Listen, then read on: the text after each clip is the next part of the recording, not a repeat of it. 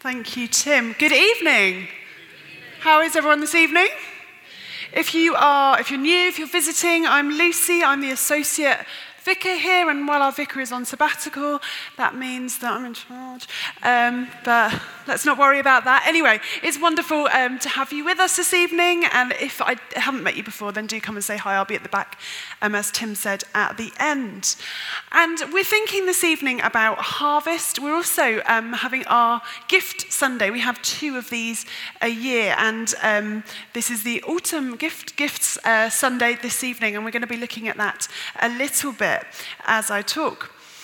And I wonder um, today, uh, we come to the evening service. You might come because you're not a morning person. Is that why people come to the evening service? Hands up if you come because you're not really a morning person.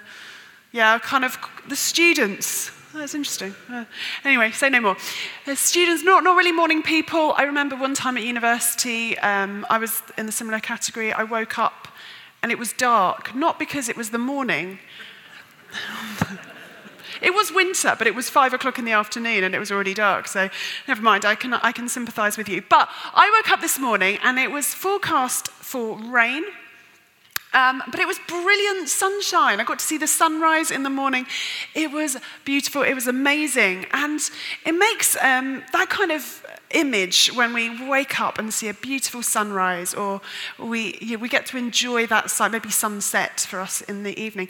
Um, it makes me wonder um, what is it that, why, why do we get this? Why do we get to enjoy such a beautiful scene? Why do we get um, sunshine? Why do we get these beautiful moments? Now, I don't know if anyone here is studying physics. Any physicists? Brilliant. Um, so you can correct me if I'm wrong. A scientist would say the sun shines because of a random mix of um, coalescing gases causing nuclear fusion. Is that about right? That'll do. M- Matt's nodding. I'm, I'm pleased with that. That's good. That is why the sun shines. Um, and that's fine, but for me, that's not a good enough answer because if that was all there was to it, then why would the sunshine cause us such joy, um, such appreciation for life, and make us feel kind of grateful to be alive? And it's similar when we hear, maybe we hear birdsong. Um, we might go outside and hear birds tweeting, and that is a lovely sound. My, my dad's recently moved house, and he, um, he's got lots of birds in his garden. Um, and he's like a, he's a wannabe twitcher. So he's downloaded an app um, and it tells you, if you hold it up to a bird singing, it tells you what bird it is. Okay? Unfortunately for my dad, I think the app's broken because every time it says it's a robin. I don't have the heart to tell him, but he thinks he's really good at spotting a robin um, singing. But why do birds sing? Why do we sometimes get the urge to sing? Again, a, a biologist might say uh, something along the lines of, well, it's to attract a mate, to um, show their genetic prowess, so they pass their genes on to the next generation. Maybe that's more true for birds than it is for humans. Let's not worry about that for now. But again, I'm like, is that, is that all there is to it? Doesn't birdsong and sunrises and these kind of amazing scenes, doesn't, don't, they all contribute to making the world just a more beautiful, more wonderful place to be in? Don't they all make us grateful um, to be alive? I don't know, maybe that's just me, but that's kind of what I think about it. And I think this, this evening, well, it's not an accident that we, we've combined harvest with Gift Sunday. And that's because um, we want to remember as Christians that it is God who makes all of these amazing things, that God has given us creation as a gift. And it's a gift for us to enjoy because God is good, God is abundant, God is for us, God is full of life, and God delights in creation. And we'll know that really uh, famous passage from Genesis chapter 1 that describes how God makes the world. It's a beautiful poem um, and I'm just going to read just from the end of Genesis chapter 1. Don't have time for the whole thing, but if you've got a Bible, we're looking at Genesis 1, starting at verse 26. Some familiar words are going to appear on the screen. Then God said, Let us make mankind in our image, in our likeness, so that they may rule over the fish of the sea and the birds in the sky, over the livestock and all the wild animals, and over all the creatures that move on the ground. So God created mankind in his own image. In the image of God, he created them, male and female, he created them. God blessed them and said, Be fruitful and increase in number, fill the earth and subdue it, rule over the fish in the sea and the birds in the sky, and over every living creature that moves on the ground. Then God said, I give you every seed bearing plant on the face of the whole earth, and every tree that has fruit with seed in it. They will be yours for food. And to all the beasts of the earth, and all the birds in the sky, and all the creatures that move along the ground, Everything that has the breath of life in it, I give every green plant for food. And it was so. God saw all that he had made, and it was very good. And there was evening and there was morning, the sixth day. I love this story. I think sometimes we can become a little bit um, immune to those words because we hear them. We, you know, it's a kind of quite familiar story, but I love it. This is a picture, isn't it, that is full of life and it's full of abundance. And I'm clearly obsessed with this film because it reminds me of the beginning scenes of The Lion King. Anyone seen that recently? I went to see the new one. It wasn't as bad as I thought it was going to be. Anyway, um, I, um, I'm reminded of that, you know, that beginning scene where you have all these animals gathering around and coming from different directions, and they're big and they're small. There we go. Big and they're small, and there's grass, and there's just just so much life, isn't there? And that's what I'm thinking when I'm reading this part in Genesis chapter 1. I'm thinking of all of creation kind of coming together. And they're playing that song. I was going to sing it. I thought that was a bad idea. Then I was going to play it, and then I thought I'd be distracted. No, thanks for the heckles. Um, I'm not going to sing it. Um, the Circle of Life, yeah, we know the song. And that song is quite countercultural because actually it's a song that reminds us that we are all dependent and we're reliant on uh, one another and on the natural world around us. We are not um, just by ourselves, that we have a reliance and everything has a part to play in the circle of life. And that is quite countercultural, I think, that, that idea. Every culture tells a story Every culture in, around the world that has ever been tells different stories. And the stories are ones that are told through um, the myths that we um, tell ourselves, the, uh, the symbols that we use, the things that we celebrate, the rituals that we partake in. All of these things tell a story. And the story a culture tells itself is one where purpose is given, identity is given. Eh, the stories explain what it means to be a human being, what it means to be a man or a woman. They tell us what is valuable. These stories give us a sense of what is important, what is the purpose of life. And in the West, in Britain, we, have, we live in a, a country that has grown up, as it were, with a Christian story. It's a story where we have a creator God and we have dependent people, human beings, and a natural world. And that's a story that we've lived with for a long, long time. But that story is being eroded, and it's not really the story of the world in the 21st century, I don't think.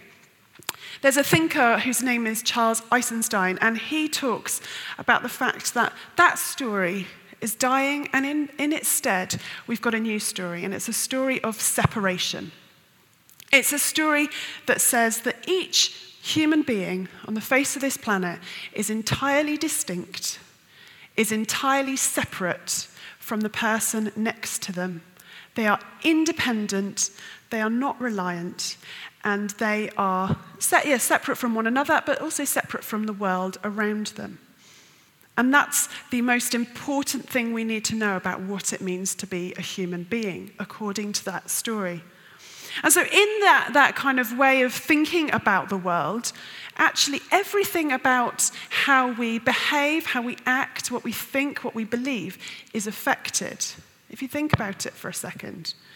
But especially, and in the context of what, what I want to talk about today, our ability to give and receive and to appreciate gifts is particularly um, affected. Because if we see ourselves as totally separate from one another and from everything else, what that means is we're in competition. From the moment that we are born, we are in competition with our neighbor, even with our family, with the person sitting next to you this evening.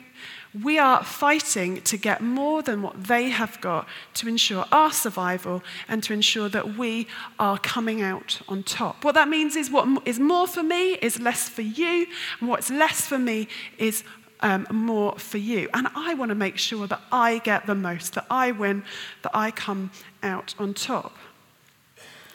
And in that story, is it not surprising that we're in a ecological and environmental crisis, that we have issues to do with the um, massive gap between the rich and the poor, if we're constantly competing with one another because we see ourselves as separate.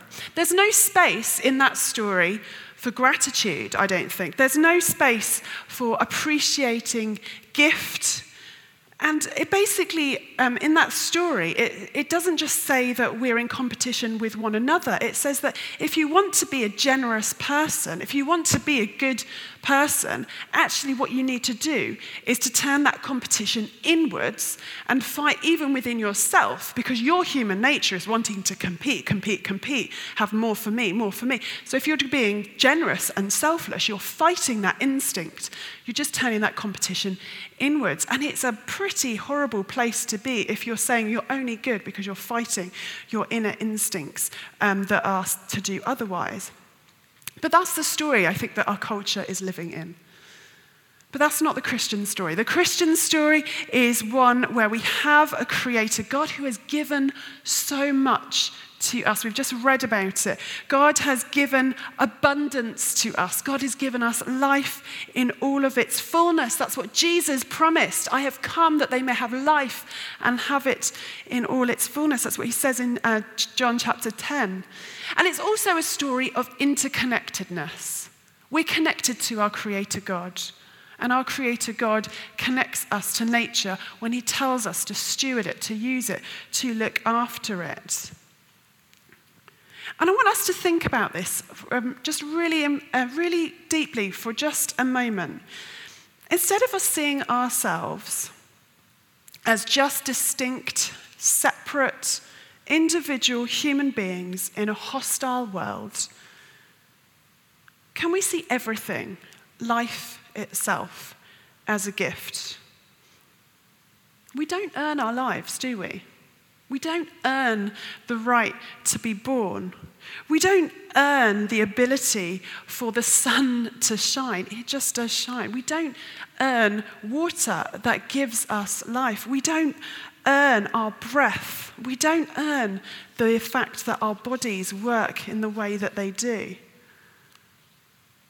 Now, you might be saying, that's fine. I can appreciate that, that the life is a gift. But I work hard. What about the things that I've earned? What about the things that I have got through um, my own efforts, my own money, my resources, my health? I work for that, actually. My status in the workplace or in the social environment, I've worked for that. Well, I'll throw back to you the question well, where did your capacity to work hard come from? Where did your intelligence come from? Who gave you your creativity? We don't earn these things. Actually, even our intelligence itself, all of these things are given to us. And when we start to see life in this way, if when we start to um, think about the fact that everything we have is a gift, we become grateful. We're grateful because we get to enjoy all that we have given. And that makes us want to be generous, doesn't it? We want to be generous in return. Think about the last time you received a gift. Maybe it was your birthday recently. Maybe you got the gift of um, a lovely evening out with a special friend or your partner. Maybe it was the gift of someone coming to babysit for you so you could go out for a change. Maybe someone wrote you a really nice card which you really appreciated. What was the last gift you received? I love the gift of being out in nature. I love it. I like to go on um, not too long walks. I'm not up to that. Um, in nature, I like to see the trees, smell the air, hear the birds. There's sometimes robins, apparently.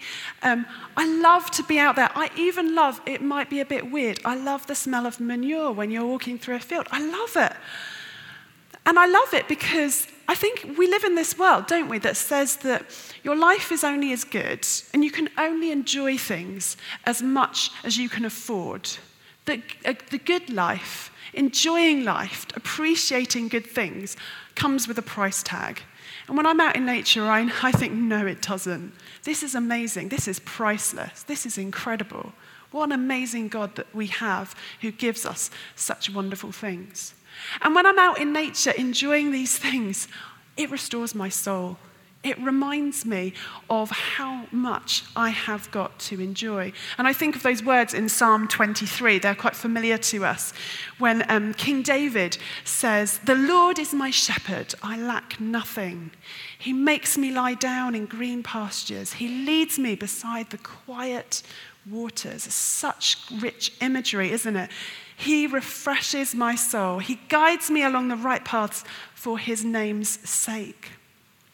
And you know, for me, when my soul is restored, when I remember the blessings of this life that God has given me my health, my relationships, my home, the food I eat, the fact that I am living at all. When I remember also that on top of all of that, I worship a God who gave Jesus for me, who lived, died, rose again, so that I could have an eternal relationship with Him. When I remember all of that stuff that I have been given, I can't help but want to be generous in return because I've been given so much. And I think it feels good to be generous, doesn't it? Do we enjoy being generous? Actually, when you give something away, not expecting anything back, we feel good about it, don't we? And I think part of that is because deep down, the story of separation isn't the real story. Actually, God has put something within us of Himself. Because when we're generous, we're reflecting back a little bit of what God is like. We're learning to be more like God. We're learning more about who God is because we're reflecting God's heart. And that's what God longs to see. God longs for us to respond with generosity.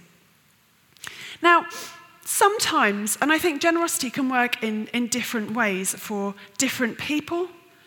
But there's, there's two ways in particular that I want to pick up that generosity can work. First of all, we can be generous because our hearts are moved with compassion. You know, you're moved with compassion when you see someone who is lying injured on the street, when you see your neighbour in need, when you see old ladies who've got too much shopping and they need a hand. We're moved with compassion. We want to help, don't we? It's a human instinct, it's natural.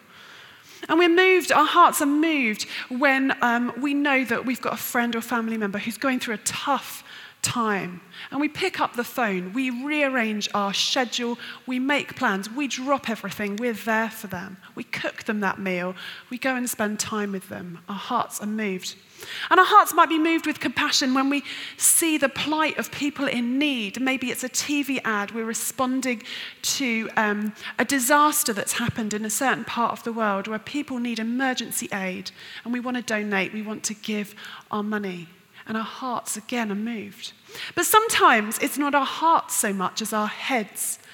Sometimes we decide that it's important for us to give regularly to give our time, maybe, to give our resources, to give our talent or skill, to give our money. And we're going to respond diligently every month, every year, however often it is, because we want to be people who are disciplined about living a generous life, week in, week out, month in, month out, year in, year out. Sometimes we forget that we even do it. We get to the end of the month and we check our bank balance and we think, oh, yes, of course, that's what I give that money to. That's the charity, that's the organization I support. And I want us to think about both of those ways of being generous because I think we need both. We need to have, we can't, we shouldn't have one without the other. If we rely just on our hearts being generous, Sometimes we feel differently about things. We change our mind. Sometimes we're not feeling quite as generous and we might stop giving in that way. We might not respond to that need because we're not really feeling like it at that point. But similarly, we need head, um, if we just rely rather on head generosity, then we could cut ourselves off from the fact that God is wanting to stir us. God is wanting to move us in our spirits to respond to this situation. God is wanting us to be His hands and feet, His compassionate uh, people towards that situation that faces us in that moment. We need to hold both together. And that's my challenge for us today. Are we people who live lives according to the generosity of our Creator God? Have we received all that we've got with joy? Do we want to give back in response? Now, as a church, we massively appreciate the many, many ways that people are generous within our church family. People give in so many different ways, so much. And one recent example that I just want to highlight of this from the summer was our amazing Trekkers Holiday Club. Trekkers is our additional needs ministry, and we spent four days um, where a huge team of people came along. They volunteered their time, um, their energy, their efforts to spend time with children one on one, to spend time with their families, their siblings, their parents, who could just do with a bit of a break over the summer. And we had just an incredible um, opportunity to witness and to minister to um, these wonderful families. But people didn't just give their time. Some people made some amazing cakes. Thank you for people who made vegan cakes. They may not have gone to those, some of them did. I enjoyed some of them myself, so well done for that. But we had people who were generous in that way. We had people who were generous with logistics, with transport, with lots of different things um, in terms of making this holiday club happen and having an incredible four days. That's just one example. I could go on and I won't.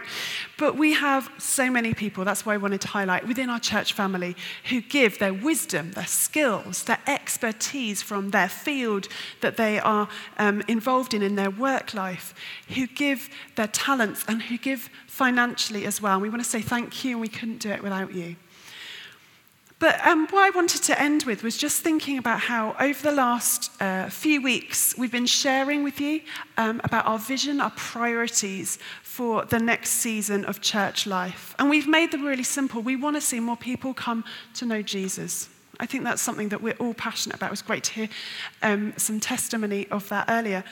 We want to see more people come to know Jesus. We want to make a difference in our communities, in Guildford and beyond. We want to be a family of people who are um, being brothers and sisters, who are encouraging one another, who are discipling one another, who are helping one another live lives for Jesus.